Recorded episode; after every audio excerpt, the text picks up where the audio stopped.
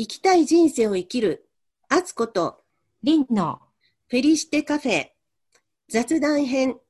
というか今日は告知編ということで、ものすごく短いバージョンなんですけれども、毎回新月と満月の日にリンさんがおうち瞑想会っていうのを開催されてますが、今度はこれを比叡山でやりたいっていう話を前されてましたよね。はい。で、今回10月2日の満月の日に、リンさんが実際に比叡山に行って瞑想しようっていうことになりました。はい。おうち瞑想会なので、参加される方は、皆さんそれぞれのお家でいつも通り瞑想していただいていいんですけど、リンさんは比叡山で瞑想するということで、なので普段はあの午前11時11分から15分間の瞑想ということでしたけど、今回はちょっと時間が遅くなりますよね。はい。午後の1時11分から15分間やりたいなと思っています。はい。じゃあその時間、比叡山のどこかでリンさんがはい。瞑想されているので、お家で瞑想会に参加される方も、自分が比叡山にいるような気分で、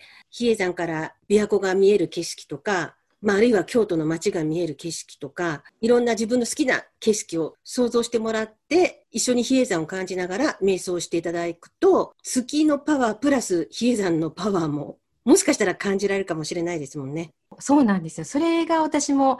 あの、実験っていうわけじゃないですけど、自分もまあそこで瞑想したらどんな感じなのかっていうことと、えっと、一緒にそこではしないじゃないですか、皆さんとね。その時間に同じ時間を共有するっていうことで、私が感じたこととか、皆さんがそれぞれのお家で感じたことがいつもとね、どう違うのかっていうのも、ちょっと興味深いなと思ってます。じゃあ、終わったら、この比叡山瞑想会については、また雑談編で詳しく報告できたらと思うんですが、えーっと、はい。フェリシテカフェの専用の LINE アットがありますので、まだ登録されてない方は、エピソード欄にリンクを貼っておきますので、そこから登録していただくと、瞑想会のちょっと前に間もなく始まりますよというお知らせなどが届くようになってるんですね。はい。だいたい新月と満月と上限の月、下限の月に合わせて LINE アットを送らせてもらっているので、まあそこには、まあおうち瞑想会のことも書いてますけれども、紅茶のこととか、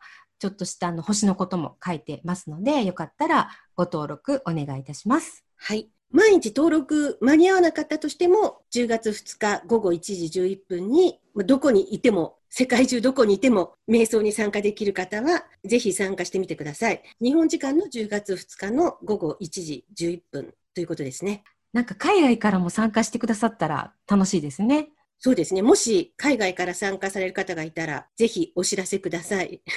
あの、月が見える時間かどうか。あ、でも私たち昼間だから月見えないんですもんね。そうそうそうそう。楽しみ。ね。ね。私も日比谷に行きたいと思ってます。はい。ということで、今日は告知編でした。10月2日にフェリシテカフェの本編、ひろこさんを入れて3人での本編も配信しますので、ぜひお聞きください。では今日はこの辺で。